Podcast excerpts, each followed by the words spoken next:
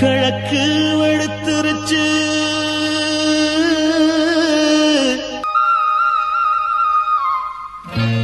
கீழான செவந்திருச்சு,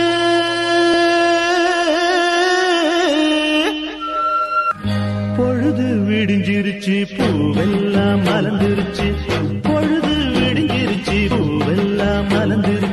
பசுமை நேயர்கள் அனைவருக்கும் இனிமையான காலை வணக்கம் கூறி நாம் இணையவிருக்கும் இந்த இனிய நிகழ்ச்சி உலகை சுற்றி ஒரு வலம் போகும் ஊர்கோலம் போவோமா.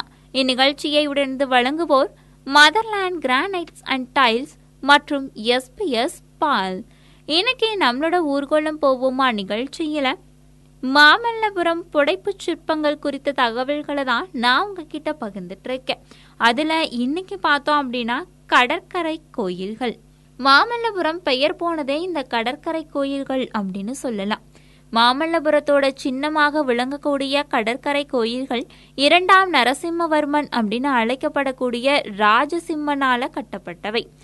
முதல்ல இங்க திருமால் தரையில படுத்திருக்கும் கோலத்துல ஒரு கோயில் இருந்திருக்குது. அதற்கு இரு பக்கத்திலையும் கிழக்கு நோக்கியும் மேற்கு நோக்கியுமாக இரு சிவன் கோயில்களும் கட்டப்பட்டிருக்குது. கிழக்கு நோக்கிய கோயில் உயரமானதாக 5 அடுக்குகள் கொண்ட கோபுரத்தை உடையதாக இருக்குது. மேற்கு நோக்கிய கோயில் சிறியதாக 3 அடுக்குகள் கொண்ட கோபுரத்தை கொண்டதாக இருக்கும். 2 கோயில்களோட கருவறையோட பின்புற சுவர்லையும் சோமாஸ்கந்தர் என்று அழைக்கப்படக்கூடிய சிவன், உமை, குழந்தை வடிவிலான குமரன் என்ற 3 தெய்வங்களும் சேர்ந்திருக்கும் சிற்பமும் காணப்படுது. இந்த கோயில்ல உள் சுற்று ஒன்றும் காணப்படுது. சுவரோட பல இடங்கள்லையும் பல்வேறு தெய்வ சிற்பங்களும் புராண பாத்திரங்களும் காண கிடைக்குது. இந்தியாவிலேயே வேற எங்கேயுமே இல்லாத புதுமையான மாமல்லபுரத்துல இருக்கக்கூடிய வெளிப்புற புடைப்பு சிற்ப தொகுதிகள் விளங்குது. வெளிப்புற சிற்ப தொகுதிகளாக இங்க இருக்கிறது என்னென்ன அப்படின்னா, அர்ஜுனன் தபசு, கண்ணன் கோவர்த்தன மலையை தூக்குதல். அதாவது பிற்காலத்தில் இந்த சிற்ப தொகுதி மீது ஒரு மண்டபமும் கட்டப்பட்டிருக்குது. அடுத்ததா முற்று பெறாத அர்ஜுனன் தபசு, அடுத்ததா விலங்குகள் தொகுதி. இது தவிர வராக மண்டபம், ஆதிவராக மண்டபம், மகிஷாசுர மர்த்தினி மண்டபம் ஆகியவற்றுள்ள சில புடைப்பு சிற்ப தொகுதிகளும் காணப்படுது. ராமானுச மண்டபத்தில் உருவாக்கப்பட்ட சில புடைப்பு சிற்ப தொகுதிகள் பிற்காலத்தில் மத காழ்ப்புணர்ச்சி கொண்டோரால செதுக்கி அழிக்கப்பட்டிருக்குது. இந்த மாமல்லபுரம் புடைப்பு சிற்பங்கள் குறித்த பல்வேறு தகவல்களை கேட்டு அறியலாம் ஒரு இடைவேளைக்கு பிறகு. கிழக்கு வெளுத்துருச்சு,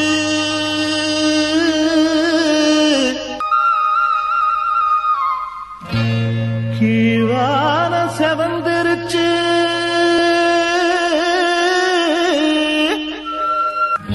பொழுது விடிஞ்சிருச்சு பூவெல்லாம் மலர்ந்துருச்சு, பொழுது விடிஞ்சிருச்சு பூவெல்லாம் மலர்ந்துருச்சு.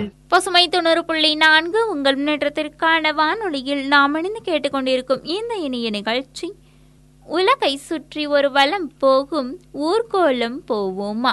இந்நிகழ்ச்சியை உடனே வழங்குவோர் மதர்லேண்ட் கிரானைட்ஸ் அண்ட் டைல்ஸ் மற்றும் எஸ்பிஎஸ் பால். இன்னைக்கு நம்மளோட ஊர்கோலம் போவோமா நிகழ்ச்சியில மாமல்லபுரம் குறித்த பல்வேறு தகவல்களை தான் நான் உங்ககிட்ட பகிர்ந்துட்டு இருக்கேன். மாமல்லபுரம் புடைப்பு சிற்பங்கள்ல முக்கியமானதா சொல்லப்படுது அர்ஜுனன் தபசு. சுமார் 30 மீட்டர் உயரம், சுமார் 60 மீட்டர் அகலம் கொண்ட சிற்பங்கள் செதுக்கப்பட்ட பாறை தான் அர்ஜுனன் தபசு அப்படின்னு அழைக்கப்படுது. வானவர்கள், மனிதர்கள், மிருகங்கள் என பல வகையான சிற்பங்கள் காணப்படுது. ஒற்றை காலில நின்று ஒரு மனிதர் தவம் இருக்க, அருகே கையில ஓர் ஆயுதத்தை ஏந்தியபடி சிவன், பூதகணங்கள் சூழ நின்று வரம் கொடுப்பதாக சிற்பங்கள் வடிக்கப்பட்டிருக்குது. அர்ஜுனன் பாசுபத ஆஸ்திரத்தை வேண்டி சிவனை நோக்கி தவம் செய்யும் காட்சி தான் இங்க செதுக்கப்பட்டிருக்குது அப்படின்னும் பல அறிஞர்கள் சொல்லியிருக்கிறாங்க. ஒரு சிலர் பகீரதன் கங்கையை வரவைப்பதற்காக சிவனிடம் தவம் செய்யும் காட்சி இது அப்படின்னும் சொல்றாங்க. ஒரு அறிஞர் இந்த சிற்பமே ஒரு சிலேடை என்றும் இரு காட்சிகளையும் ஒரே சிற்பத்தில் காட்டும் முயற்சி அப்படின்னும் சொல்றாங்க. மாமல்லபுரத்தோட அதிசயம் என்றே இந்த சிற்ப தொகுதியை குறிப்பிடணும். இந்த ஒரு சிறு திறந்தவெளி பாறையில சிற்பிகள் 150க்கும் மேற்பட்ட சிற்பங்களை செதுக்கியிருக்கிறாங்க. இவற்றை பொதுவா பல்வேறு வகைகளா பிரிக்கலாம். என்னென்ன வகைகள் அப்படின்னா, அர்ஜுனன் சிவனிடம் பாசுபத அஸ்திரம் வேண்டி செய்யும் தவம். இதுல உடல் ஒட்டி எலும்பும் நரம்பும் வெளியே தெரியக்கூடிய தவக்கோலத்துல ஒற்றை காலில் நின்று இரு கைகளையும் பூட்டி சூரிய வணக்கம் செய்யக்கூடிய அர்ஜுனன், கையில பாசுபத ஆயுதத்தை வைத்து நிற்கக்கூடிய சிவன், சுற்றி பூதகணங்கள், இது எல்லாத்தையும் கொடுத்திருக்கிறாங்க. அடுத்ததா, இரு பாறை பிளவுகளுக்கு இடையே கங்கையாறு ஓடி வருமாறு அழகாக செய்யப்பட்டிருக்கு ஒரு பாதை. அதுல காணப்படக்கூடிய நாகர்கள் மழை பொழியும் போது இந்த பாதை வழியாக ஆறு போலவே ஓடக்கூடிய காட்சியையும் இதுல காண முடியுது. அடுத்ததா, கங்கையாற்றோட இருபுறமோ ஆற்று நோக்கி வரக்கூடிய சூரியன், சந்திரன், தேவர்கள், முனிவர்கள், கந்தர்வர்கள், நாகர்கள், கிண்ணர்கள். அதாவது இவங்களை என்ன சொல்றாங்கன்னா, கீழுடல் பறவையும் மேலுடல் மனிதருமா இருக்கக்கூடிய இத்தனை வகை சிற்பங்களையும் இதுல கொடுத்திருக்காங்க. அடுத்ததா, வதரி ஆசிரமம், அதாவது பத்ரிநாத் எனப்படக்கூடிய ஒரு திருமால் கோயில். அதன் முன் அமர்ந்திருக்கக்கூடிய சில முனிவர்கள், அதாவது இவர்களோட தலை துண்டாகி இருக்கும். கங்கை ஆற்றில குளித்து சடங்குகளை செய்யக்கூடிய பக்தர்கள், இது ஒரு குழுவா அந்த சிற்பத்துல செதுக்கியிருக்கிறாங்க. அடுத்ததா, வேடர்கள். இவர்கள் வேட்டையாடிய பொருள்களை கையில் எடுத்து வருமாறு அமைக்கப்பட்டிருக்கு. அடுத்ததா, பல்வேறு விதமான விலங்குகளும் பறவைகளும், மாபெரும் யானைகள், இருவிதமான குரங்குகள், சிங்கம், புலி, மான், அன்னப்பறவை, உடும்பு போன்றவற்றையும் ரொம்பவே அழகா இந்த அர்ஜுனன் தபசுங்கிற புடைப்பு சிற்பத்துல கொடுத்திருக்கிறாங்க. அடுத்ததா, பொய்த்தவ பூனை. அதாவது தின்று கொளுத்த ஒரு பூனை தவம் செய்து கொண்டிருக்க அருகே பல எலிகள் பூனை திரிந்து விட்டது என்று எண்ணி தாமும் அதனோடு சேர்ந்து கரம் கூப்பி தொழக்கூடிய காட்சி. இந்த கதை மகாபாரதத்தோட வனபர்வத்துல துரியோதனன் சொல்வதாக வரும். அதுக்கப்புறமா பல்வேறு இந்திய பாரம்பரிய கதைகள்லையும் இந்த கதை வருது. குரங்குகள் அமர்ந்திருக்கக்கூடிய விதம், மான் தன் காலை தூக்கி முகவாயை சொரிந்து கொள்ளும் விதம், யானைகள் நீர் அருந்துவது, குட்டி யானைகள் விளையாடுவது போன்ற காட்சிகள் மிக அற்புதமா செதுக்கப்பட்டிருக்கு. இவற்றுக்கு இணையாக இயற்கை காட்சிகளை சித்தரிக்கக்கூடிய பாறை சிற்பங்களை காண்பதும் அரிதாயிருக்குது இந்த அர்ஜுனன் தபசு அப்படின்னு சொல்லப்படக்கூடிய ஒரு புடைப்பை சிற்பத்துல. இது வெறும் எக்ஸாம்பிள் மட்டும்தாங்க. அங்கே போய் பார்த்ததுக்கு அப்புறமா தான் தெரியுது எத்தனை புடைப்பு சிற்பங்கள், எத்தனை கோயில்கள், எந்த அளவுக்கு பல்லவர் கால கல்வெட்டுகளும் பல்லவர் கால சிற்பங்களும் பல்லவர் காலத்தையே எடுத்து காட்டுது அப்படின்னு அங்கே போன பின்னாடி தான் உங்களுக்கும் தெரிய வரும். இன்னும் மாமல்லபுரம் புடைப்பு சிற்பங்கள் குறித்த பல்வேறு தகவல்களை கேட்டு அறியலாம் ஒரு இடைவேளைக்கு பிறகு. கிழக்கு வெளுத்துருச்சு,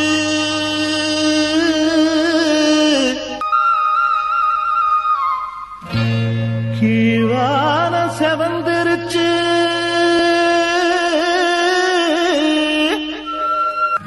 பொழுது விடிஞ்சிருச்சு, பூவெல்லாம் மலர்ந்துருச்சு, பொழுது விடிஞ்சிருச்சு, பூவெல்லாம் மலர்ந்துருச்சு. பசுமை 90.4 உங்கள் முன்னேற்றத்திற்கான வானொலியில் நாம் இணைந்து கேட்டுக்கொண்டிருக்கும் இந்த இனிய நிகழ்ச்சி உலகை சுற்றி ஒரு வளம் போகும் ஊர்கோலம் போவோமா. இந்நிகழ்ச்சியை உடந்து வழங்குவோர் மதர்லேண்ட் கிரானைட்ஸ் அண்ட் டைல்ஸ் மற்றும் எஸ்பிஎஸ் பால். இன்னைக்கு நம்மளோட ஊர்கோலம் போவோமா நிகழ்ச்சியில மாமல்லபுரம் புடைப்பு சிற்பங்கள் குறித்த பல்வேறு தகவல்களை தான் நான் உங்ககிட்ட பகிர்ந்துட்டு இருக்கேன். அந்த வகையில அடுத்ததா பார்த்தோம் அப்படின்னா கோவர்த்தன சிற்ப தொகுதி. அர்ஜுனன் தபசு பாறை சிற்பத்துக்கு அருகில கிருஷ்ண மண்டபம் என்ற மண்டபம் இருக்குது. இதற்கு உள்ளாகத்தான் கோவர்த்தன சிற்ப தொகுதியும் இருக்குது. பல்லவர் காலத்துல செதுக்கப்படும் போது இந்த சிற்பமும் வெளிப்புற புடைப்பு சிற்பமாகத்தான் இருந்துச்சு. பிற்காலத்துல விஜயநகர ஆட்சியின் போது இதன் மீது மண்டபம் ஒன்றும் கட்டப்பட்டிருக்குது. இந்திரனுக்கு விழா எடுப்பதை கண்ணன் தடுத்து நிறுத்தியதால கோபம் கொண்ட இந்திரன் மழையை ஏவ, கோகுலமே மழை, புயல் வெள்ளத்தில் சிக்கிக்கொள்ள ஆயர்களையும் மாடு கன்றுகளையும் காப்பாற்ற கோவர்த்தன குன்றை குடையாக எடுத்தான் கண்ணன் என்பது புராணம். இந்த கதை தமிழ் பாடல்களில் மிகவும் புகழப்பட்ட ஒன்று. இதனை அடிப்படையே சிலையாக வடித்துள்ளனர் பல்லவ சிற்பிகள். சிற்பத்தின் நடுவே ஒரு கையால மலையை தூக்கியபடி கண்ணன் நிற்க, அருகே பலராமன் பயந்து நடுங்கும் ஓர் ஆயனை அணைத்து ஆறுதல் தருகிறார். இனி பயமில்லை என்பதால் மாடுகள், கன்றுகள், ஆயர்கள், ஆய்ச்சியர் ஆகியோர் தத்தம் வேலையை மகிழ்ச்சியுடன் செய்கின்றனர். ஒருவர் புல்லாங்குழல் வாசிக்கிறான், இருவர் ஜோடியாக நடனமாடுகின்றனர். ஒருவர் மாட்டிடமிருந்து பால் கறக்கிறார், மாடு வாஞ்சையுடன் தன் கன்றை நாவால் நக்குகிறது. ஒரு ஆய்ச்சி தலையில் சுருட்டிய பாய், ஒரு கையில் உரியில் கட்டி வைத்திருக்கும் பால் தயிர் சட்டிகளுடன் நிற்கிறார். ஒருவர் தோளில் ஒரு சிறு குழந்தை உட்கார்ந்துள்ளது. சற்றே பெரிய குழந்தைகளை அவர்களுடைய பெற்றோர் கையில் பிடித்துள்ளனர். எங்கு திரும்பினாலும் மாடுகள் நம்மை பார்க்கின்றன. முல்லை நில காட்சியை அப்படியே அற்புதமாக செதுக்கியுள்ளனர் அந்த சிற்பிகள். இன்னும் பல்வேறு புடைப்பு சிற்பங்களோட கதைகளும் வரலாறுகளும் இதில் பொதிந்து கிடக்குது. அது எல்லாத்தையுமே நாளைய நிகழ்ச்சியில் நாம் கேட்டு அறியலாம். அதுவரை உங்களிடமிருந்து விடைபெற்றுக் கொள்பவர் உங்கள் இனிய தோழி இளமதி. இந்த இனிய நிகழ்ச்சியை தொடர்ந்து நீங்கள் இணையலாம் உடைந்த இதயத்திற்கு ஊன்றுகோல் கொடுக்கும் தன்னம்பிக்கை நேரம் நிகழ்ச்சியோடு. நன்றி நேயர்களே.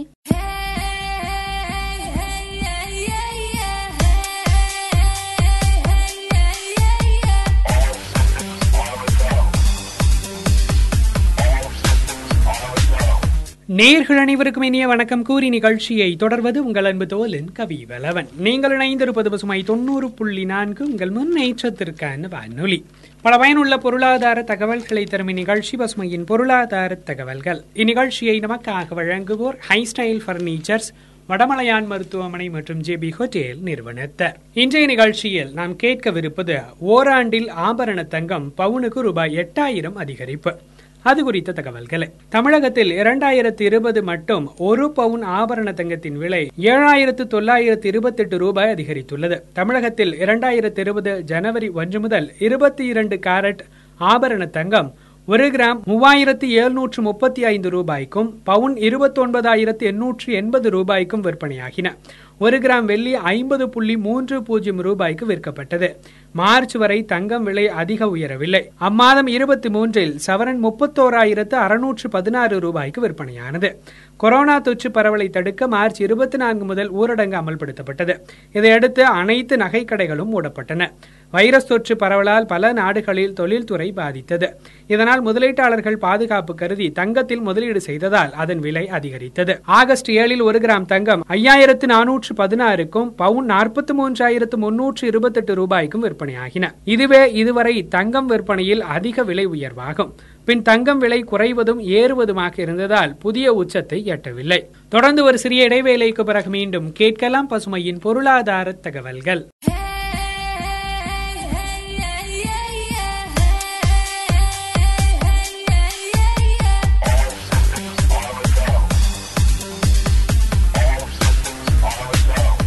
நீங்கள் இணைந்திருப்பது பசுமை 90.4 உங்கள் முன்னேற்றத்திற்கான வானொலி.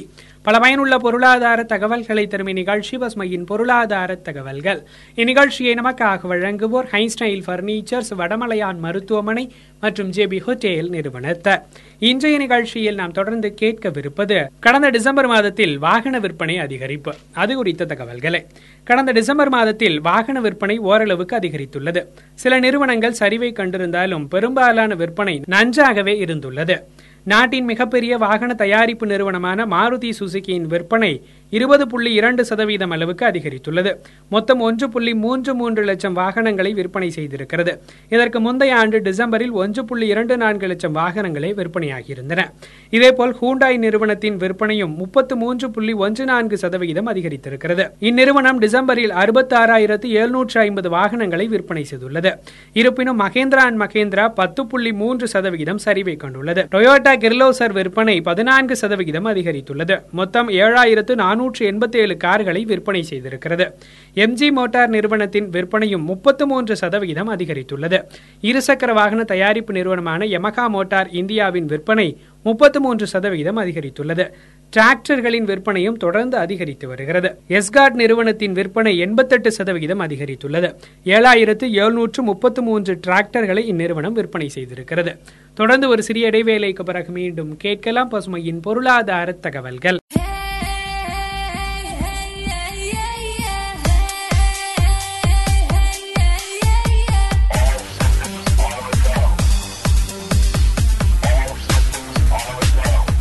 நீங்கள் இணைந்திருப்பது பசுமை 90.4 உங்கள் முன்னேற்றத்திற்கான வானொலி. பல பயனுள்ள பொருளாதார தகவல்களை தரும் இந்நிகழ்ச்சி பசுமையின் பொருளாதார தகவல்கள். இந்நிகழ்ச்சியை நமக்காக வழங்குவோர் ஹை ஸ்டைல் பர்னிச்சர்ஸ், வடமலையான் மருத்துவமனை மற்றும் ஜே பி ஹோட்டேல் நிறுவனத்தார். இன்றைய நிகழ்ச்சியில் நாம் தொடர்ந்து கேட்கவிருப்பது பணத்தை திருப்பி கொடுப்பதில் தாமதம் செய்யும் வங்கிகள் அது குறித்த தகவல்களை. ரத்து செய்யப்பட்ட அல்லது வெற்றிகரமாக செயல்படுத்த முடியாமல் போன பண பரிவர்த்தனை தொகையை மீண்டும் திரும்பி செலுத்துவதில் வங்கிகள் தாமதம் செய்வதாக புகார்கள் எழுந்துள்ளன. இதையடுத்து இதுகுறித்து தலையிட்டு பிரச்சனையை சரி செய்யுமாறு மத்திய நுகர்வோர் ஆணையம் ரிசர்வ் வங்கியிடம் கேட்டுக்கொண்டுள்ளது. ரத்து செய்யப்பட்ட அல்லது தோல்வியடைந்த பண பரிவர்த்தனைகளுக்கான தொகையை திருப்பித் தரப்படவில்லை என 2850 புகார்கள் வந்துள்ளன. தேசிய நுகர்வோர் உதவி மையத்திற்கு வரும் புகார்களில் இத்தகைய புகார்களின் எண்ணிக்கை மட்டும் 20% மேல் இருக்கிறது. மேலும் அப்படியே வங்கிகள் பணத்தை திருப்பி வழங்கினாலும் அவை ரிசர்வ் வங்கியின் வழிகாட்டுதலின் அடிப்படையிலான குறிப்பிட்ட நாட்களுக்கு வழங்கப்படுவதில்லை. இதுகுறித்து ரிசர்வ் வங்கியின் துணை கவர்னர் எம்.கே. ஜெயின் மத்திய நுகர்வோர் பாதுகாப்பு ஆணையத்தின் தலைமை ஆணையர் நிதி காரே எழுதிய கடிதத்தில் குறிப்பிடப்பட்டுள்ளன.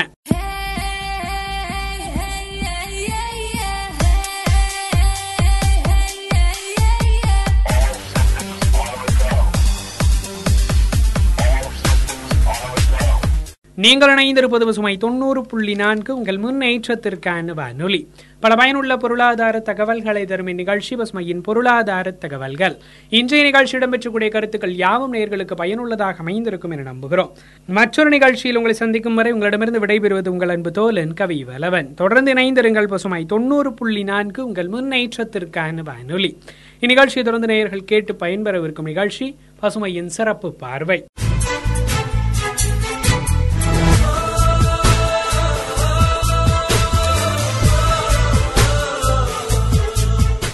வணக்கம் நேயர்களே. பசுமை 90.4 உங்கள் முன்னேற்றத்திற்கான வானொலியில் இது பசுமையின் உரிமை உலக தகவல்கள். இந்த நிகழ்ச்சியில் கண் பார்வையற்ற நிலையிலும் சாதனை படைத்த லூயிஸ் பிரெய்லி குறித்து அலசப்போகிறோம். இன்று எந்த ஓர் உறுப்பு குறைபாடும் ஊனமாக பார்க்கப்பட வேண்டியதில்லை. பார்வை திறன் குறைபாடு சாதனைகளுக்கு தடை என சிலர் நினைக்கலாம். அதுவும் தவறான கருத்து. அதற்கு சிறந்த உதாரணம் லூயிஸ் பிரெய்லி. பிரான்ஸ் நாட்டவரான லூயிஸ் பிரெய்லி ஜனவரி 4 பாரிஸ் அருகில் கூப்ரே என்ற இடத்தில் 1809 எந்த குறையுமின்றி பிறந்தவர்தான். அவருக்கு 3 வயது இருக்கும் போது அவரது தந்தையின் பணியிடத்தில் கூர்முனை கொண்ட கம்பியை வைத்து விளையாடி கொண்டிருந்த போது எதிர்பாராத விதமாக ஒரு கண்ணில் அந்த கம்பி குத்தியதில் ஒரு கண்ணின் பார்வையை இழக்க நேரிட்டது. அத்துடன் சில ஆண்டுகளில் இன்னொரு கண் பார்வையும் இழந்தார். இந்த இழப்பு அவரின் கற்றலுக்கு எந்த விதத்திலும் தடை செய்யவில்லை. 1819 படிப்பு உதவித்தொகை கிடைக்க பெற்று தனது சொந்த ஊரிலிருந்து பாரிஸ் நகருக்கு சென்று அங்கு தேசிய பார்வையற்ற குழந்தைகள் பள்ளியில் பயின்றார். அங்கு பார்வை குறைபாடற்ற மாவீரன் நெப்போலியனின் படையில் பணியாற்றிய பிரான்ஸ் இராணுவ அதிகாரியான சார்லஸ் பார்பியர் பார்வையற்றோருக்கான கற்றலுக்கு முன்னோடியாக புடைப்புள்ளி எழுத்து முறையை காட்சிப்படுத்தினார். இந்த முறை இராணுவத்தினர் இருட்டில் பயன்படுத்துவதற்காக சார்லஸ் பார்பியர் அறிமுகப்படுத்தியது. ஆனாலும் இம்முறை பிரான்ஸ் இராணுவத்தில் பயன்படுத்தப்பட்டதே இல்லை. எந்த ஒரு பார்வையற்றோருக்கான பள்ளியிலும் அறிமுகப்படுத்தப்படவில்லை. அதில் ஒலிப்பு முறைகளை குறிக்கும் புள்ளிகள் அட்டையின் மீது பொறிக்கப்பட்டிருந்தது. ஆனால் இதன் மீது ஆர்வம் காட்டிய லூயிஸ் பிரெய்லி இந்த முறையினை தழுவி தனது 1 முதல் 6 புடைப்புள்ளிகள் மற்றும் ஓட்டைகளை கொண்ட முறையினை இசைக்குறியீடு முறையில் மாணவராக இருந்தபோது 15வது வயதிலேயே கண்டுபிடித்தார். ஒரு பாடலுக்கு பிறகு பசுமையின் உரிமை உலக தகவல்கள் தொடரும்.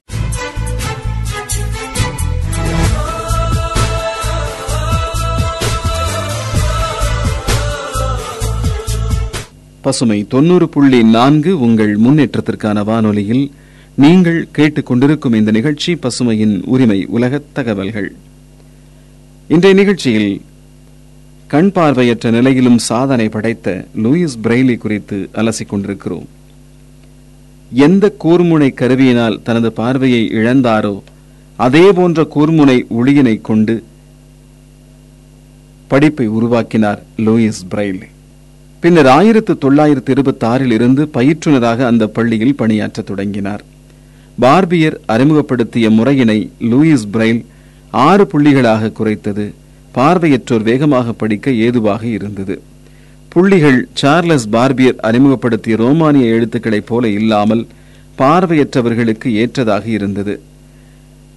அதே கல்வி நிறுவனத்தில் 1929 தனது கண்டுபிடிப்பு பற்றி ஒரு கட்டுரையினை வெளியிட்டார்.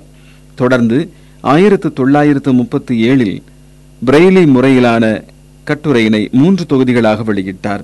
ஆனால் பள்ளி நிர்வாகம் பிரெய்லி முறையின் ஒரு பகுதியினை ஏற்றுக்கொள்ளவில்லை. காரணம், ஏற்கனவே பெரும் பொருட்செலவில் பிரான்ஸ் நாட்டவருடனான வேலண்டைன் ஹூய் மற்றும் சிலரால் கொண்டுவரப்பட்ட தொடக்க எழுத்து முறையினை மாற்ற தயக்கம் காட்டினர். ஆனால் லூயிஸ் பிரெய்லி தான் கண்டுபிடித்த முறையிலேயே தனது மாணவர்களுக்கு கற்பித்து வந்தார். வேலண்டைன் ஹூய் முதலில் அறிமுகப்படுத்திய முறை தற்போது முற்றிலும் வழக்கத்தில் இல்லாமல் போய்விட்டது. ஆனால் பிரிட்டனைச் சேர்ந்த வில்லியம் மூன் என்பவர் 1845 அறிமுகப்படுத்திய முறை பிரிட்டனில் மட்டும் காணப்படலாம். பிறவியிலேயே பார்வையற்றவர்கள் இம்முறையில் கற்பது கடினம். வாழ்வின் இடைப்பட்ட காலங்களில் பார்வை இழந்தோர் மட்டுமே இதனால் பயன்பெற முடியும். இளம் வயதில் அளப்பரிய கண்டுபிடிப்பினை உலகிற்கு அளித்த பிரெய்லி தனது 40வது வயதில் கடும் காச நோயினால் பாதிக்கப்பட்டதால் தனது ஆசிரிய பணியிலிருந்து விலகி தனது சொந்த ஊரான கூப்ரவில் வசிக்க தொடங்கினார். மேலும் ஒரு பாடலுக்கு பிறகு பசுமையின் உரிமை உலக தகவல்கள் தொடரும்.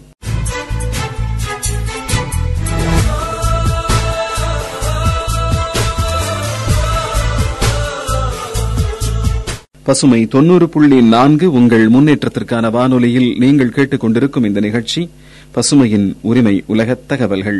இன்றைய நிகழ்ச்சியில் கண் பார்வையற்ற நிலையிலும் சாதனை படைத்த லூயிஸ் பிரெய்லி குறித்து அலசிக் கொண்டிருக்கிறோம். லூயிஸ் பிரெய்லி இறுதி வரை திருமணம் செய்து கொள்ளவில்லை. ஜனவரி 6, 1952 ராயல் நிறுவன மருத்துவமனையில் உயிரிழந்தார். 2 ஆண்டுகள் கழிந்து பிரெய்லி முறை ராயல் கல்வி நிறுவனத்தில் அவரது பார்வையற்ற மாணவர்களின் வலியுறுத்தலால் அறிமுகப்படுத்தப்பட்டது. பின்னர் 19ஆம் நூற்றாண்டின் பிற்பகுதியில் உலகெங்கும் இந்த முறை ஏற்றுக்கொள்ளப்பட்டது.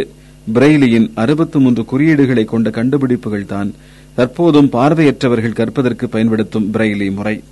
இது தற்போது தொழில்நுட்ப வளர்ச்சியால் எந்திர பிரெய்லி எழுத்துகள், மின்னணு பிரெய்லி குறிப்புகள், மென்பொருள்கள் உருவாக்கப்பட்டுள்ளன.